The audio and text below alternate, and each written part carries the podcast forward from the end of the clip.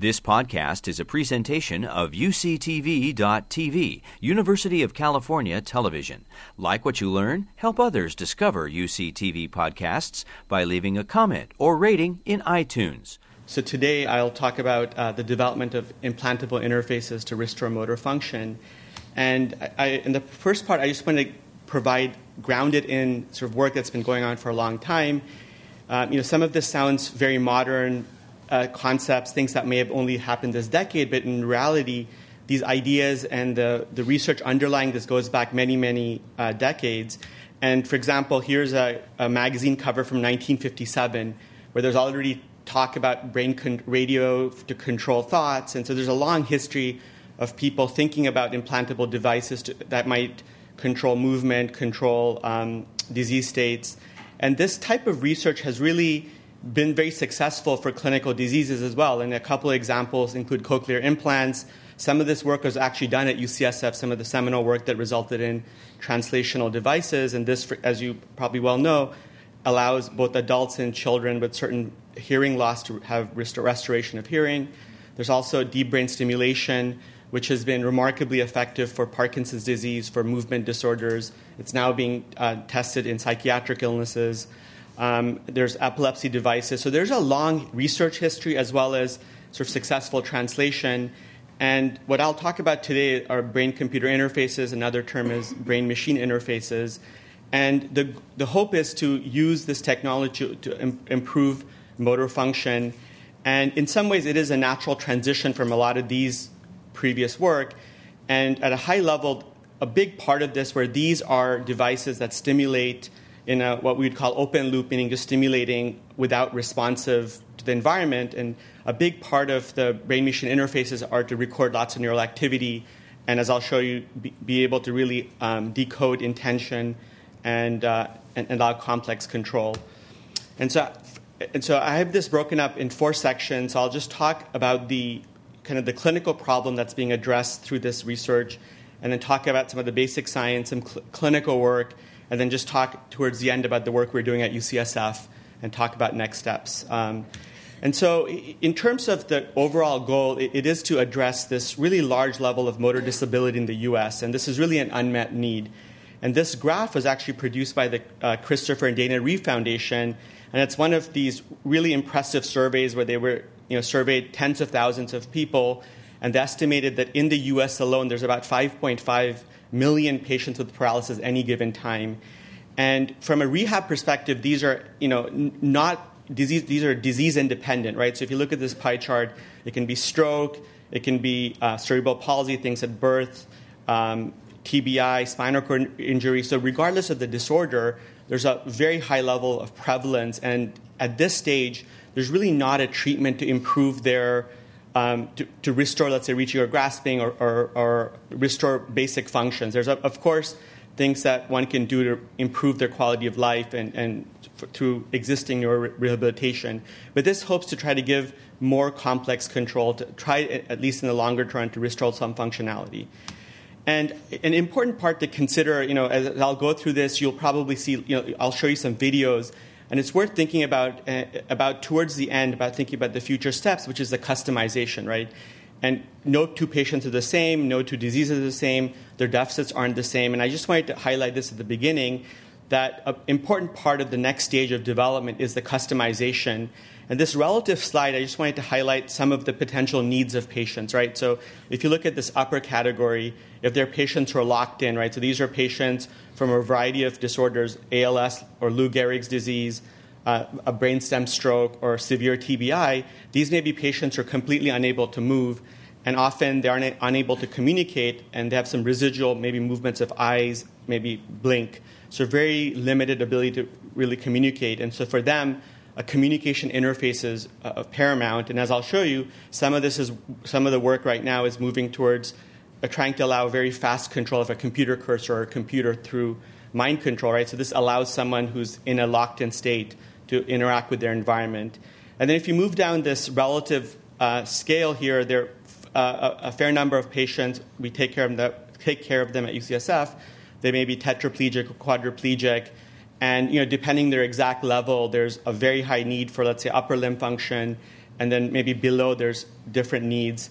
Um, and then someone with, for example, stroke who may have uni- unilateral limb paralysis w- would require a very different approach, right? So this is just to make a statement that as, as I present this, it's worth keeping this mind in the, this picture in your mind of the need for cu- customization to patients' needs um, in the long term. And just along this line, I wanted to present work that has been done that tries to assess patients' goals and needs. And this has been an important driver of this field. So, for example, uh, this was a, a, a paper from Kim Anderson et al who looked at spinal cord injury patients, and these were patients who were tetraplegic. So they had, let's say, a spinal cord injury at upper level C5 or above, so they couldn't move their arms or legs. And for example, for them in this survey, uh, the, uh, about 50% implied that, that arm and hand function is really critical. So that's, as you'll see, a, a big part of the field is trying to look at upper limb restoration of upper limb dexterity based on these patient needs. Another part that you might see if you lump all the, the, next three categories, it's really about bowel and bladder function. So there's, I won't talk about it today, but there is ongoing research in allowing independent uh, bladder control and, and, so forth. And so, um, and, and, this has been an important evolution of the field to try to take into account patient goals and needs, not just to build fancy gadgets, but trying to customize this and make them work for individuals. So then, you know, moving towards more, okay, what is a brain-computer interface and what are the essential goals? And, and this is just a high-level conceptual view of, like, you know, why might this work, right? So if you look at this, you know, it, here's a cartoon view of someone with a spinal cord injury. And the main problem here is, of course, that the signals from the brain aren't able to descend, right? So if you look at the anatomy, the brain has motor areas, and I'll go into a little bit more. There's, uh, you know, numerous motor areas that help you look at the environment, know exactly what type of grasp or grip to pick in order to interact with an object. And so someone with spinal cord injury, all of that's intact, right? The vision's intact. They can think about it. They can, in their mind's eye, think about movement. It's just those signals don't descend properly because the nerves are cut off. Uh, and there's also, of course, a loss of sensory feedback, so they can't feel things, or many of them can't feel. Some of them may have motor deficits, but feeling is intact. And so the idea here is that if the brain can, if the individual can think about this, imagine this, perhaps there's a way to tap into that and to restore function. And here's a more detailed version of this, right? So these are the, you know, some of the components that are really important for a brain computer interface. And in this schematic, the, probably the most important thing is the, the, the neural signal recordings, right? And so here, the goal would be for someone to imagine moving left or to think about moving left and the goal would be to record signals that would reflect that intention. And these neural signals could be non invasive, and I'll talk about, talk about that a little bit. So it could be EEG or scalp recordings. Uh, but you know, most of the work, as I'll, I'll talk about here, are about invasive recordings. So these are electrodes that are sitting in the brain that can record action potentials, or I'll talk about a little bit more field potential. So this would be, for example, the forest. If you, uh, this would be the more the forest. This is the trees, individual trees within this entire brain network. And so the idea is to record these signals and then decode this intention to move and then allow assistive device control. So an important part of this is this the real-time analysis. So this uh, module, if you will, would take the neural signals and, and I'll talk a little bit about the algorithms. So we'll create al- using algorithms would take these neural signals and convert them to control signals so they can control assistive devices. And um, you know, in line of what I was describing about patient needs, and a, a, a focus has been on computer cursor controls. This would allow someone who can't move to control a cursor in order to interact with the computer, and that opens up the entire internet, and that obviously has benefits for communication. It can also be for artificial limbs to allow restoration of reaching or grasping. And I want to highlight that the feedback is a real key part of this, and I'll, and I'll talk about this in a little bit more detail. And this feedback is proving to be really important for stable control for learning. Um, if you think about, you know, if you were really not able to see your hand move, you'd probably introduce a lot of errors. You'd, you'd have a hard time correcting. And so most of the things I'll show you are about with, are based on visual feedback. So the subject is able to see the um, intended output, right? So if the individual thought about moving left, the question is, did the cursor go to the left or did it make an error? And that feedback over time allows for correction and for learning. And I won't talk about this, but there's also research into potentially creating artificial touch. And these would be, you know, and that might be really important for fine dexterity, right? If you wanted to pick up a penny, we know that it's um, that the ability to detect that contact and to really manipulate it's really important. And so most of what I'll talk about is are the neural signals, the analysis, some aspects of the device control, and then visual feedback to illustrate uh, proof of concepts of where this, you know, the state of the art now, and then try to highlight what are potential translational paths. For those who may not be as familiar, I had also a slide here to explain a little bit more about recording of neural activity from the brain and to explain the two types of signals. So here is just a hypothetical uh, you know, part of the brain with a lot of neurons and you know, you know, most of the research that I'll describe are in cortex, so in this rim of tissue um, uh, uh, around the brain.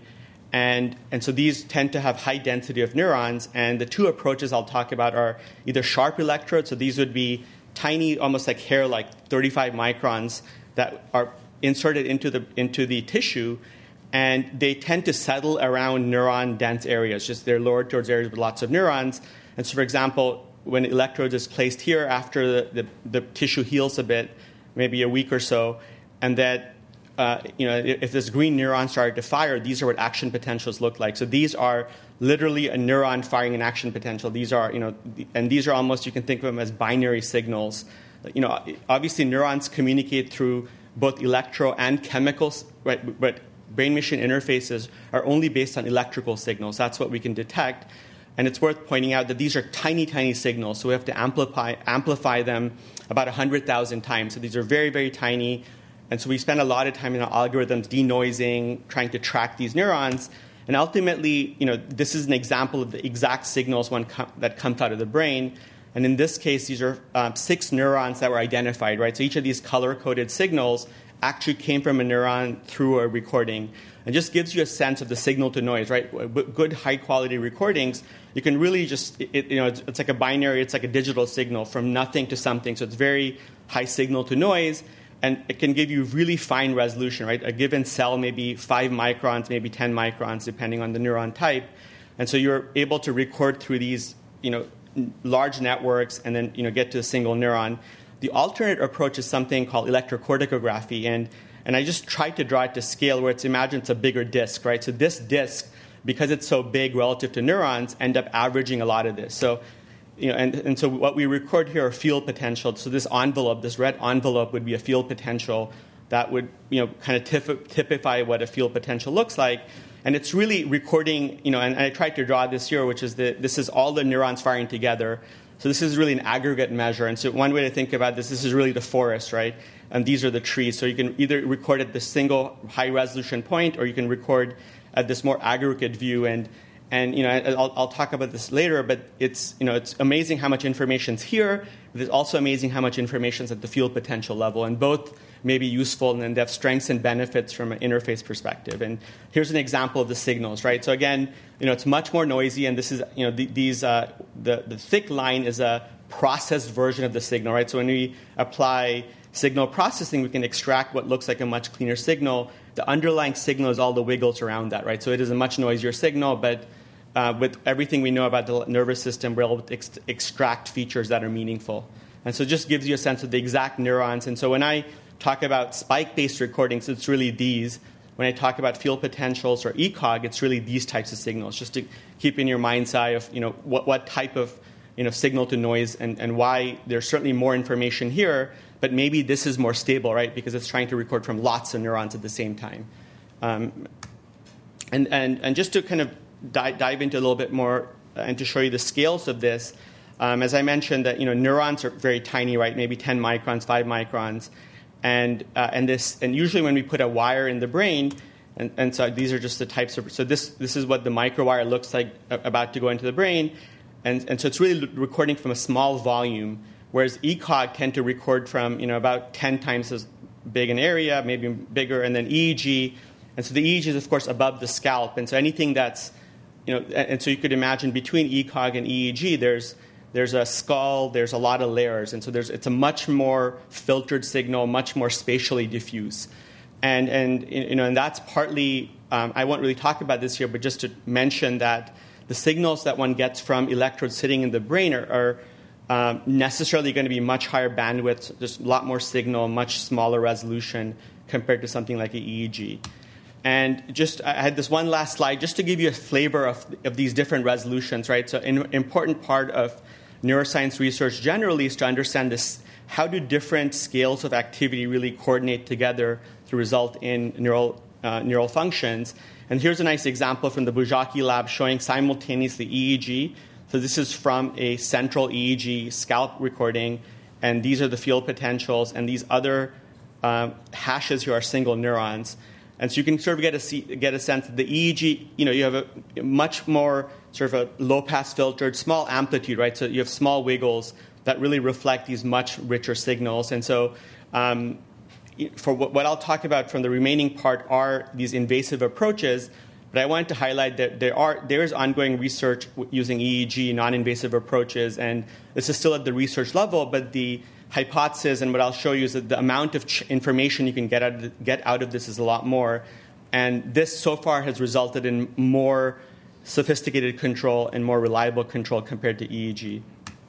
Um, so that section was just more about uh, like neural signals and, the, and, and, uh, and really trying to distinguish spiking activity from ECOG. This next section goes into describing what underlies brain computer con- um, B, uh, BCI control. And uh, you, know, you know, this is probably recognized in the field as the seminal paper. And it's, you know, if you look at the date, 1969 was the sort of the paper that really launched the field in retrospect. And this was uh, work done by Eb Fetz, who's still an active professor at University of Washington at Seattle. And he, had, uh, you know, back then, and this is it's an amazing solo author paper, just himself doing the research, publishing by himself. And he put electrodes into monkey motor cortex and M1. This is the part of the brain that really coordinates all the downstream, the muscles, the basal ganglia to help you move in a reliable, coordinated way. And, and these, are again, are the single neurons recorded from M1. And what he showed was that these animals can learn to control their brain activity without moving. And you know, back in those days, there was this notion that motor cortex was just this labeled line. Motor cortex would burst, and then the muscles would move.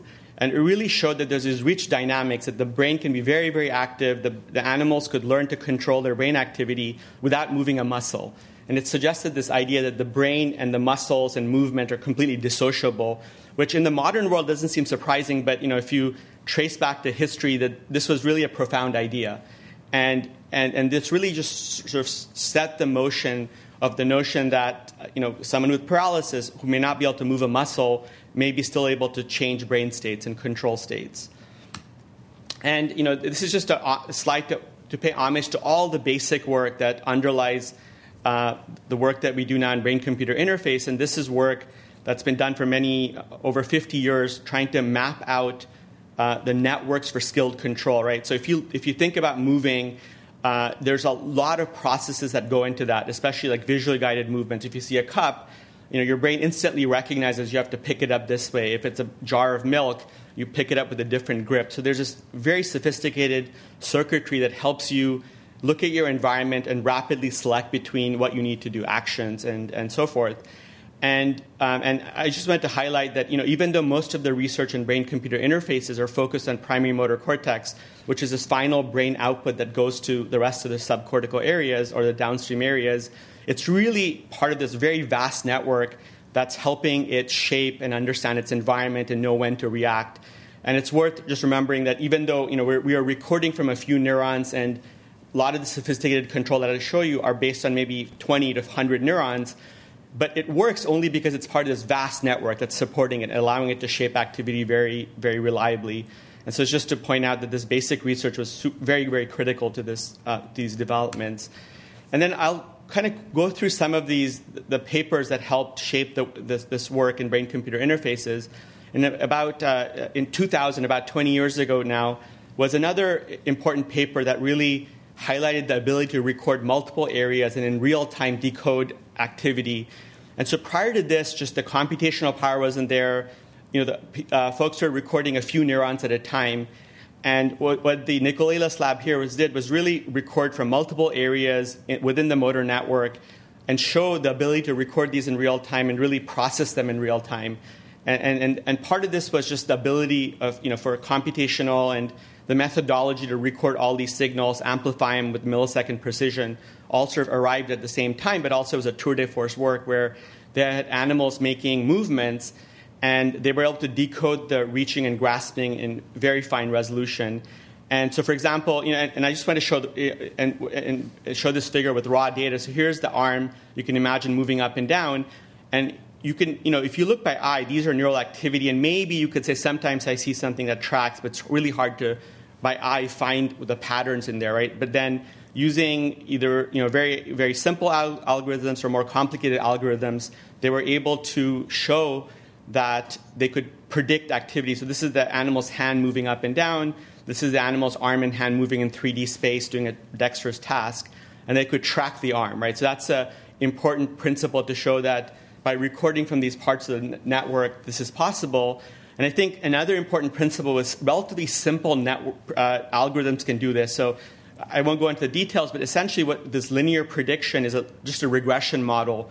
Fairly, you know, it's been that's been around for you know many many decades. Idea of the linear regression, and so and, and a lot of the, the, the subsequent work in brain computer interfaces have probably benefit from the fact that simple transforms can allow uh, animals and then also humans to control these assistive devices. And, and not to say that more complicated algorithms can't work, but I think from an initial phase, the fact that simple decoders can work has also been a powerful way to make progress. And um, in the next parts, I'll just show you some aspects of what does it actually mean to decode and, and what is the types of signals.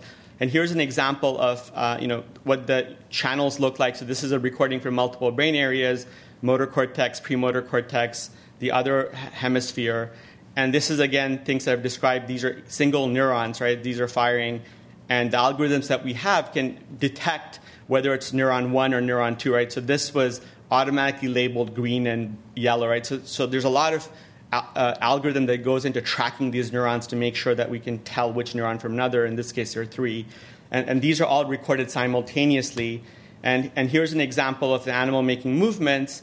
And then these are the neural recordings. And in this case, this is work that I did um, a number of years ago where you could say, okay, with a relatively small number of neurons, you can start to predict the hand movements. And so here's an example an animal making center out movement. So the actual uh, white is that the, the animal's arm making these movements, and it's just it's trained to make these center out movements to eight targets. And the red is a prediction from their brain activity. And you might say, well, it's pretty good. And I think I wanted to point out that there's an error, right? There's a consistent offset. It's good, but not perfect. And that's been an important part of BCI that, you know, that there is an error that the animal has to learn something to get better and to get proficient. And so this is a statement that, you know, and, and I want to make this distinguish. This is open loop, right? This is the animal making movements. It has no idea that we are taking this cursor and plotting it, right? This is just an offline analysis of the brain activity. What the brain computer interface is about is closed loop online, meaning all of a sudden it's no longer moving its hand, it's trying to move this red cursor. So here it was the arm moving and us saying, well, let's record activity, let's predict what the arm is doing, versus here, now the brain activity directly controls the, the red cursor.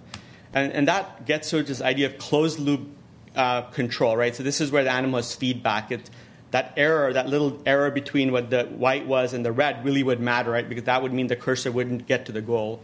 And, and, and these are, and this is just to highlight that again, where we can record brain signals, whether it's these uh, you know, bed of nails, which are these arrays that are sitting in cortex, or these electrocorticography, these disc electrodes. These signals are processed, and these algorithms go into these actuators I've described.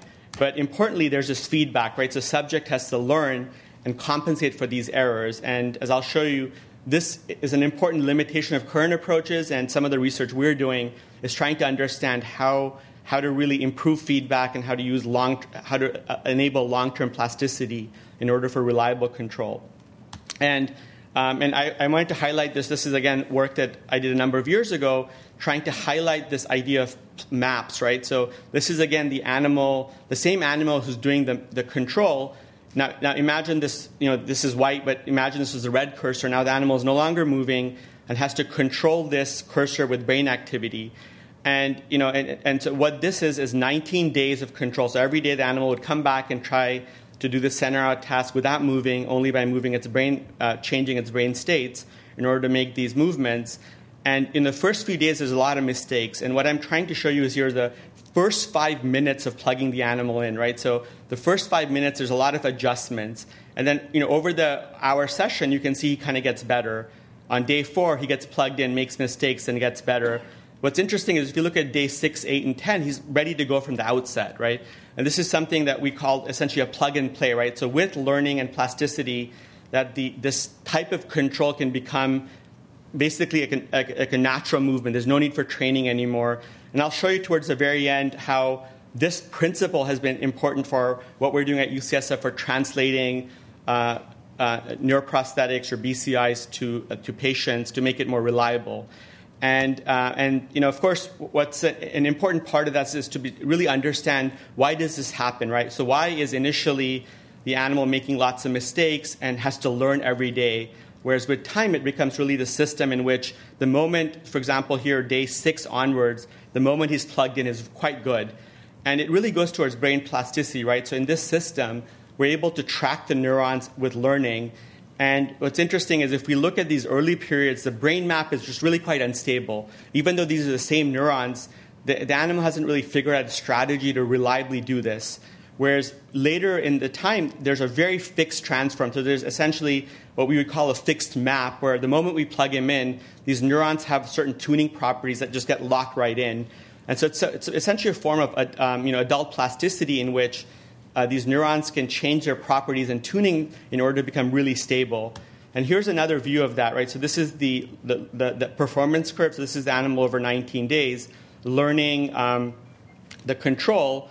And these red curves are the, the actual changes in the map properties. And what this shows is that during unstable performance, the map is stable. When the performance gets really rock solid and stable across days, the map is really crystallized and stable. Just to highlight, and again, I, am you know I'm spending a little bit of time on this because this probably will be important for long-term stable control across days and weeks. Something, of course, that's desirable in a in a brain-computer interface in a patient. And and just to make one last point, which is that this we found only worked when their signals were stable across time. And so we showed in controls that if the signals are unstable, so for example, if every day the signals change, that this doesn't happen. So it's something about the animal practicing this uh, task with the same transform and the same set of neurons. And again, I'll, I'll and I just want to foreshadow towards the end to say why this may be important for translational purposes. So this next section is really more of a show and tell, and it, it shows videos of mostly other folks' work in the field, trying uh, showing translational work from the early days towards you know state of the art papers that are published like a year or two ago showing the development in the field. And then the last section, I'll talk about more of the work we're doing at UCSF in this regard. Um, I'll sort of skip this, but you know, I just wanted to highlight that you know, these fields, there's just a lot of people involved in this, and these are some of the papers that are really important for the development of this. And I want to just highlight a few of them. And uh, in one, it was a paper by Niels Birbaumer in 1999 and it was among the first papers that showed the potential power of the brain computer interface. And this is an EEG interface, so non invasive scalp electrodes, no surgery required, right? There are just electrodes put on the scalp with the conductive gel. And um, he had a long interest working with ALS patients, patients with Lou Gehrig's disease. And he had two patients who had advanced ALS who were, uh, this is in Germany, who were chose to remain on the ventilator. So they're ventilated, they're artificially fed, but they couldn't really communicate. So they, they could barely move their eyes. So they're really in this really severe locked in state. And, uh, and they had no voluntary movements. And what he fashioned was an EEG based device to help them communicate. And so, you know, over a, a, a several month period, these subjects learned to control their EEG signals in order to say yes or no. So you can imagine they would learn to you know, create a state in their EEG that would be decoded as one, or, and then the other state would be zero. This was slow. It took them a whole day to type this message, but for them, this was the first ability to communicate in a long time. And so this paragraph, it's in German, I had to use Google Translate, but it basically says, uh, "Thank you, um, Dr. Birbaumer, for allowing us to communicate." And it, you know, it was, and I remember I was a graduate student at the time. It really captures your admission, uh, your imagination, because these are patients who are unable, they really have a bottleneck for communication, and something at the early days was slow could be quite impactful for them. And so this is you know 20 years ago. Then just to kind of go through the progress, and, and this is again an EEG, so it's still um, using a, a band limited uh, uh, setup, meaning it has relatively low information content. but just to exa- show an example how these things can be very important, this is just a case report published in the journal ALS that I really found um, kind of just very poignant because this is a 51 year old research scientist uh, in the southern US with ALS. And he learned to use uh, a EEG interface in order to type and, and, do emails. And in fact, they reported that this, the subject could actually wrote, wrote a R01, meaning an NIH grant, and got it funded. And says, you know, is typing here saying, no problem, I couldn't run my lab without BCI. I do molecular neuroscience research, and my grant plays for three people. So it's an example which this technology, even in its early days, you know, it, it was potentially usable. And here's a simple, a, single example, but a poignant example of someone using it to do um, to improve their function. And then, you know, there's been a lot more, uh, not, I wouldn't say a lot more, but there's been separate research in using invasive approaches in humans. And these are all under the guise of FDA clearance, so they're experimental devices and they're pilot trials. And I wanted to show you three examples of them. And this is one from Lee Hochberg in Harvard, the MGH system. And this is uh, uh one of the first invasive based approaches in humans. And so it's still early days. And so, you know, and, and so this is someone who's a, um, a spinal cord injury tetraplegic. And so this, again, is completely under brain control, right? So he's not moving. And the task here is to take that green cursor and, and to touch the, the uh, targets. And I want to point out that th- this used you know, uh, about 100 channels, so and a subset of that had neurons. And this is using a simple linear filter, not very sophisticated. And I think that's the power of this, that e- even a simple transform through some plasticity allowed this patient to kind of um, you know, do this task reasonably well.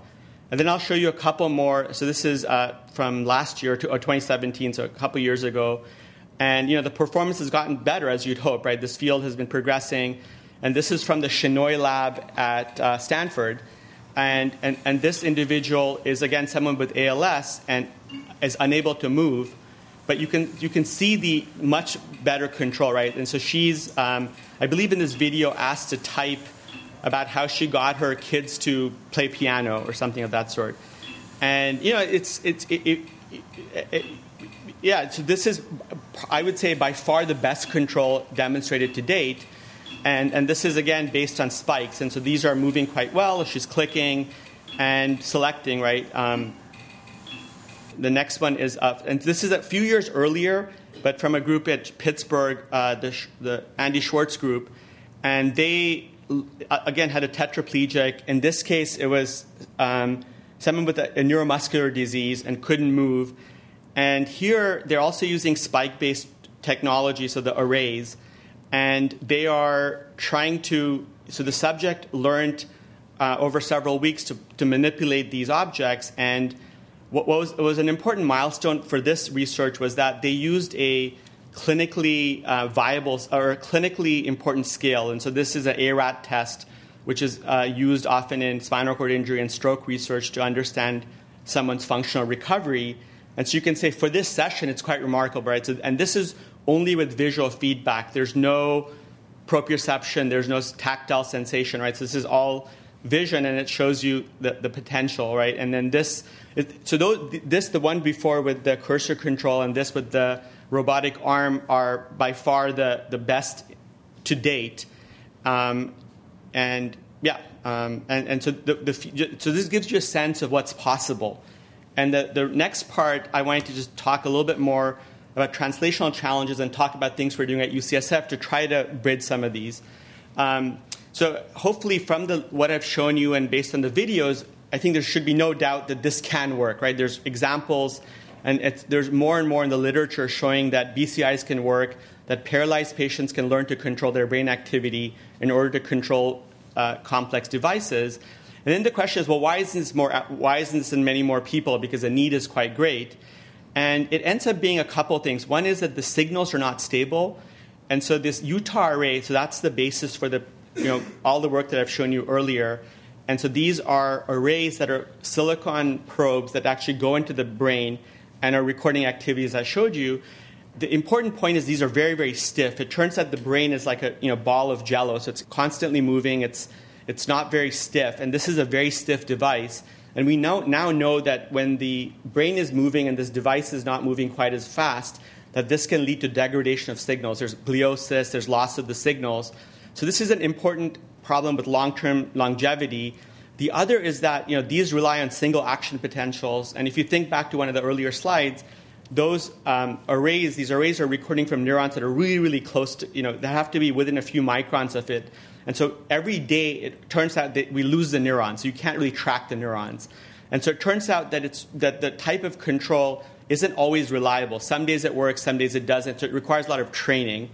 And so, that, that, so those are two limitations about the signal instability and the lack of long term reliable control.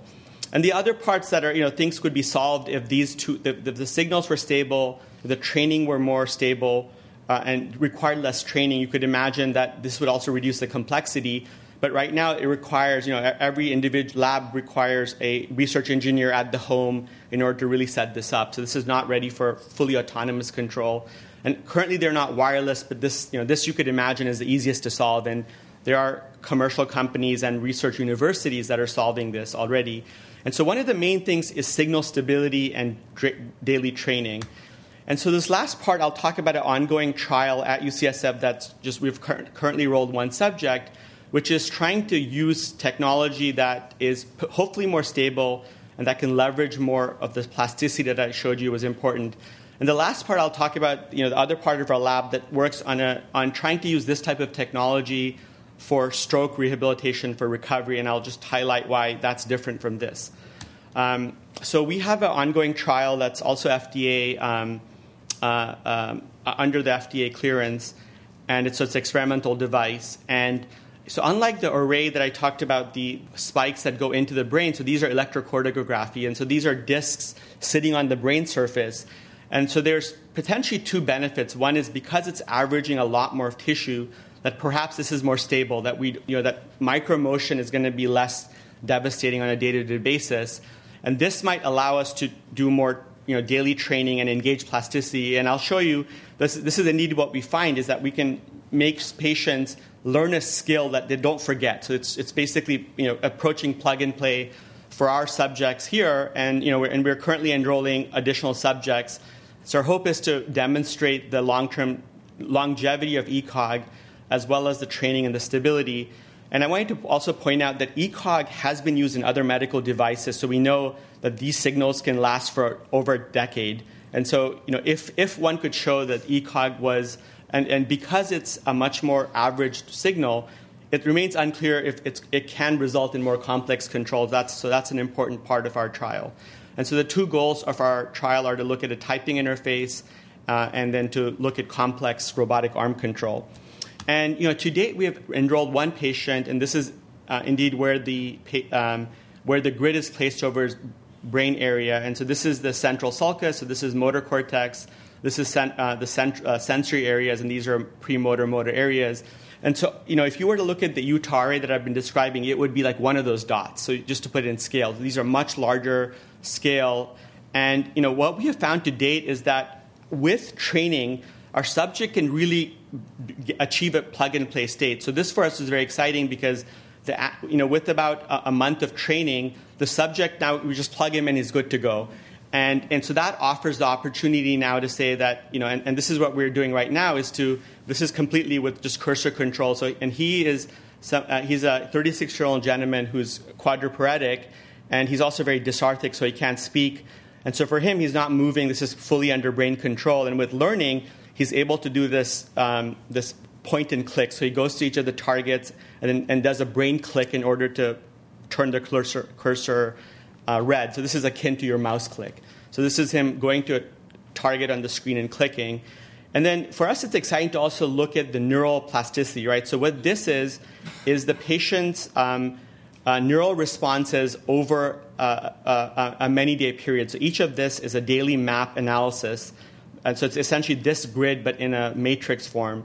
When something is red, it implies that channel is really active. When it's um, yellow, it's not very active. And so what, what, what's interesting is that in the early days when he's training, you can see his brain activity is quite unstable, that he hasn't converged on a solution. And then all of a sudden that you know he sort of kind of gets it his performance gets stable and then all of a sudden this brain map has been stable for several months now. So he's able to recall it and you know it, it acts like a memory right? He's able to tap into it very reliably.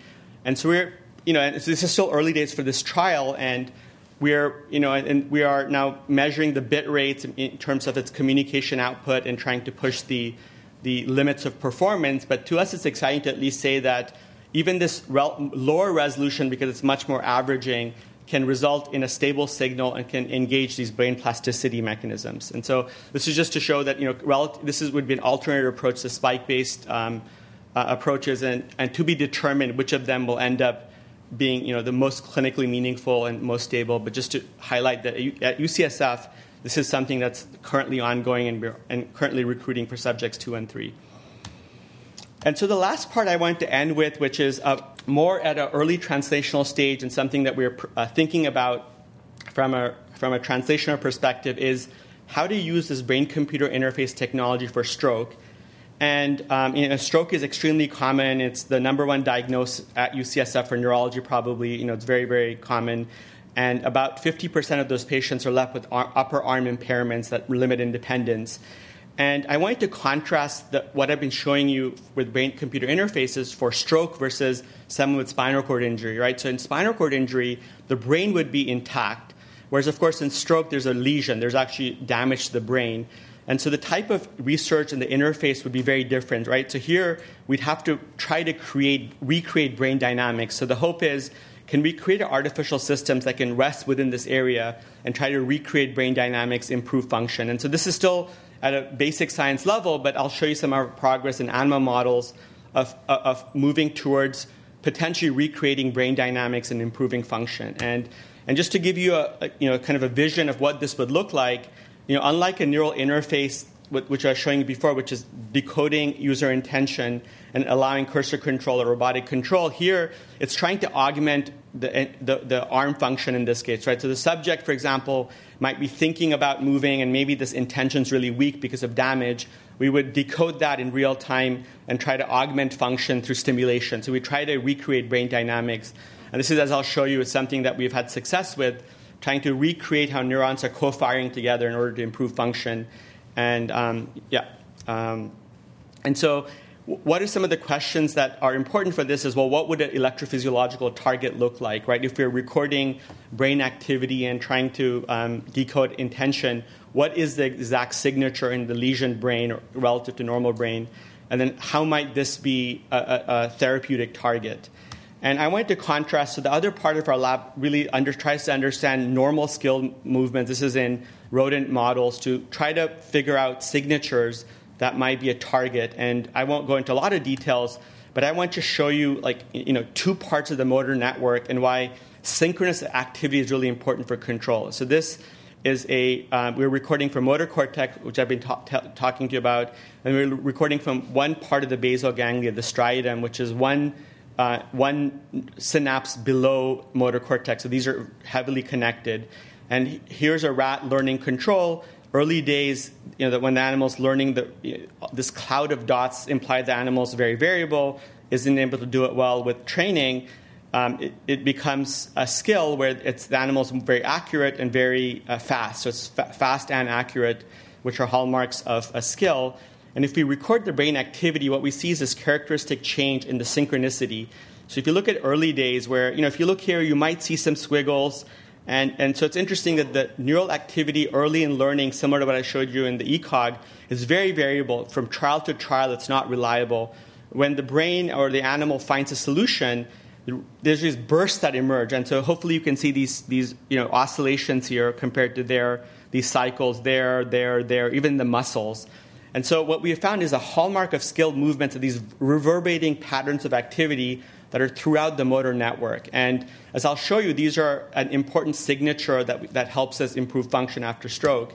And, and this is another view of that. If you were to look, record it at a single trial with animal reaching and grasping, we see you know, what, what this is helping do is drive coordinated activity across brain structures. And if you think of what motor cortex has to do, it's integrating all the cognitive cues and then driving uh, uh, many, many subcortical nodes the muscles, the spinal cord, brainstem nuclei, and the, um, and the basal ganglia. So it's really important to synchronize.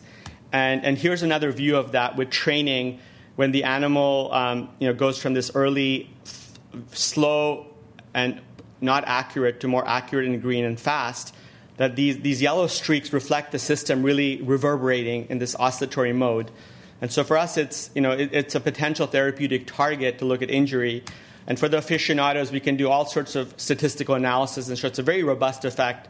When the animal transitions from unskilled to skilled, this transition point, the hallmark is this oscillatory activity.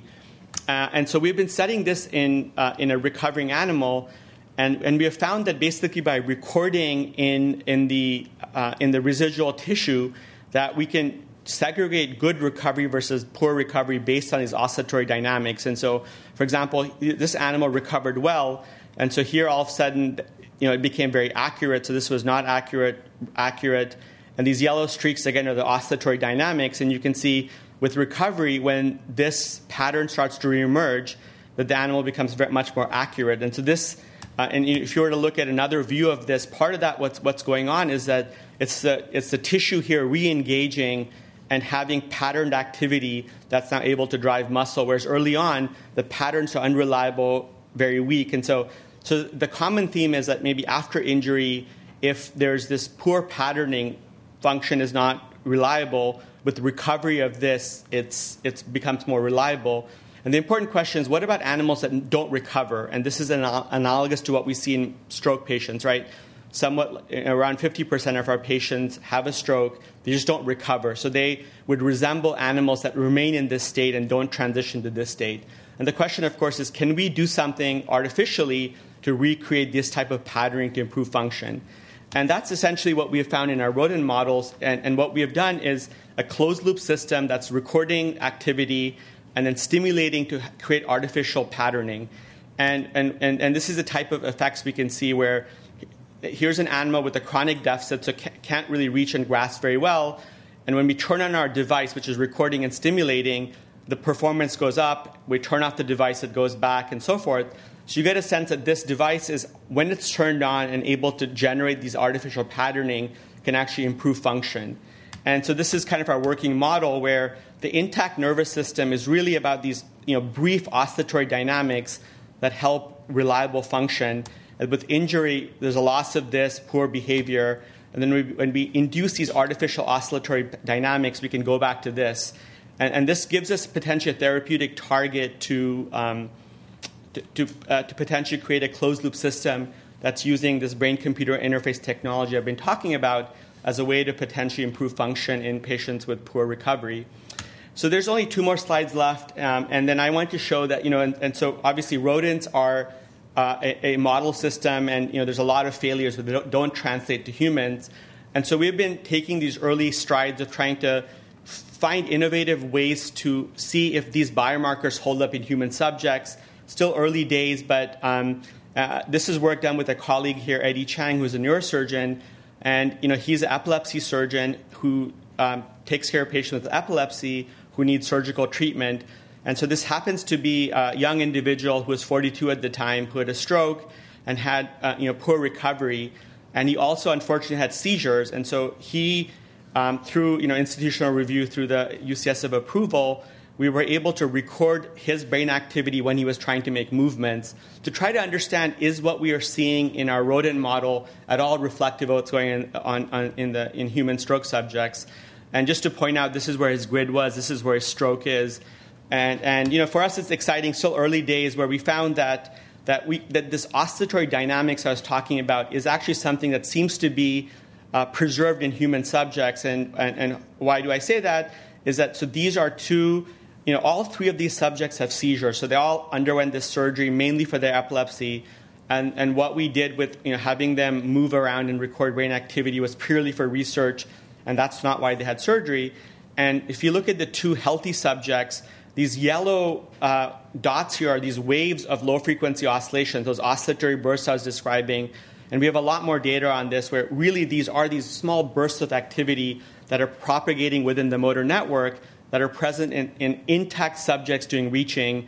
Whereas in the stroke, uh, in, these, in this one stroke subject, and, and we have others now where this is not present. And so it shows us that potentially this biomarker that we're finding in rodents may be translatable. And, and you know, for us, it's, you know, it's we're in this early phase of thinking about the translational approach Um, and, and this may be also, there may be non-invasive ways to uh, boost these oscillations. And for us, it's at least an exciting step to say, if you look at you know, uh, recovery versus poor recovery versus not, you see this yellow dot there, which is a quantification of, this, of these oscillations that we see. And this is exactly what we see in our human st- stroke patients versus intact uh, human subjects making movements, suggesting that maybe these oscillatory dynamics is something that's important for skilled control, for fast, reliable control. And, um, and, and you know, and, and that's a, a, big part of our research pl- uh, goal is to try and think about testing this in other animal models to move towards something that may be clinically testable, whether it's non invasive or invasive. So that's the end of the data, and I just wanted to end with so what's next, right? So, what I've shown you, at least with the brain computer interface work, is a lot of early stage pilot studies and obviously, you know, impressive proof of principle. And now, as a field, we're you know, there's there, uh, an opportunity to conduct larger studies. And I think important for that is to think a lot about clinical efficacy outcome measures, longevity. Of course, this requires a surgery. And so, an important part of next stage will be to definitively show that the surgical based control is definitely better than the EEG, right? So, just to make a clear, um, you know, unequivocal need for these type of invasive procedures. And to date, it's roughly the case, but of course, this is something that has to be shown through clinical trials.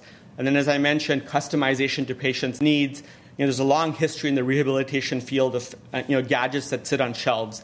And so trying to really you know, uh, understand patient needs. So for, for example, with our subject, the first subject we've enrolled, you know, pre-enrollment, we really made sure that we knew the patient's goals, right? One was cursor control for typing and so forth. The other was self-feeding. And so it's, you know, you, if we're meeting those needs, it, it, would certainly get more engagement. And for us, say, if we're going to meet potentially n of one each individual's needs. And then, of course, the mo- probably one of the most important is commercialization of technology. And, and, and this is something that seems to be really um, kind of uh, steamrolling in a positive way recently. There's a slew of companies, some in the Bay Area, that are tackling um, the, the challenge of commercialization.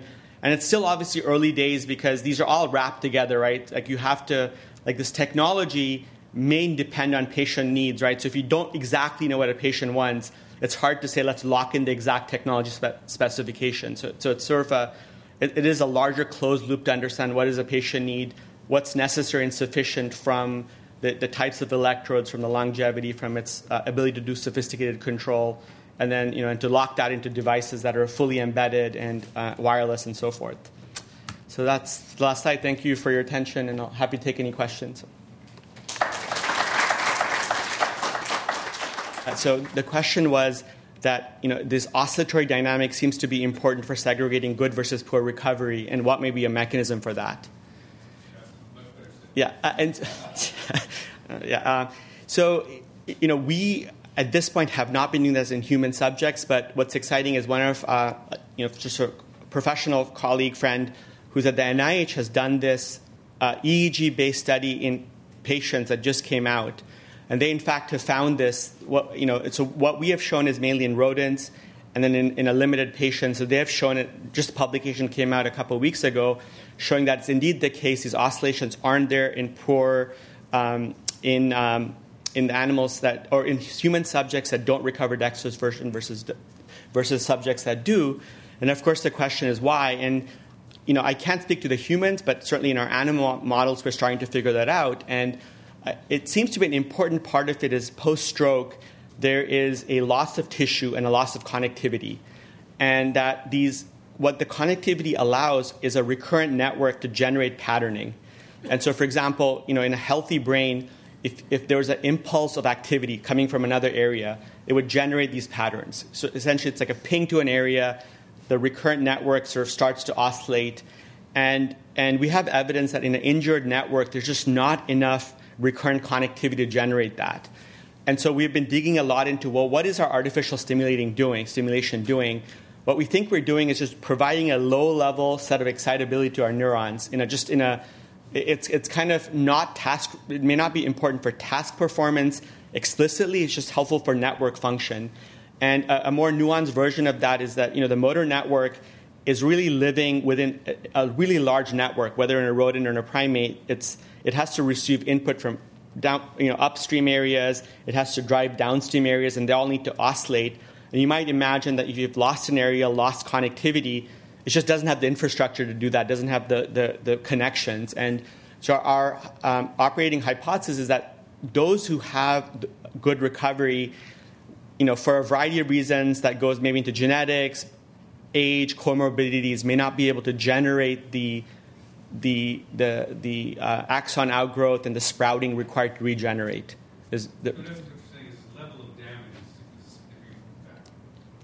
you see, it, it's interesting. Level of damage doesn't seem to predict as much. It's more it's the you know uh, sorry so the, the, question was does the level of damage matter to some some some extent yes but maybe where the damage is so for example you know the motor cortex is sitting is a very privileged site because it has it has these really um, thick pipelines to basal ganglia to spinal cord and in fact we find this that a, a le- the volume may be very different so a strategically placed lesion at that nexus point is really devastating something that may be big but not quite there may be less devastating. So it's about, you know, real estate is certainly a big part of that. And related to that is, as a clinical neurologist, we see a whole range of strokes. And, uh, you know, sometimes the, the strokes that happen in the brainstem, which is, you know, in, deep down in the brain where there's a lot of fibers and tight density, and you lose all your fibers all of a sudden. Or and so some, some subcortical strokes can be very devastating, even though they're small. So it's probably more about where it is and the type of fibers that are damaged are probably the most important. Yeah, and then the, and then the ability to recover from that is probably also important. And there's work from, for example, Tom Carmichael, Carmichael at UCLA showing that the genetics, whether it's in a rat or in a human, has a has a um, bearing on whether there's the ability to, to regenerate developmental programs to help with sprouting and so forth. You've been listening to a podcast by University of California Television. For more information about this program or UCTV, visit us online at uctv.tv.